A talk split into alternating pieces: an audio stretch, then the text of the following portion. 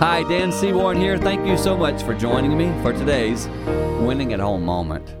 Do you see things clearly?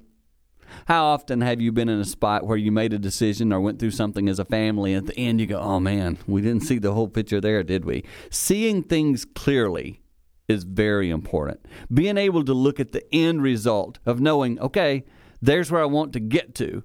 And so often, I believe worthless things distract us. Things that are very temporal, things that don't matter. They can become uh, the cog, if you will, that slows the wheel down. And I'm telling you today, try to, in family decisions, think clearly. See the big picture. Don't just focus on the temporal little thing in front of you. Take the big view. And quite often that will lead you to a better decision and more productive life and more productive result, yielding in a family that grows and is winning at home.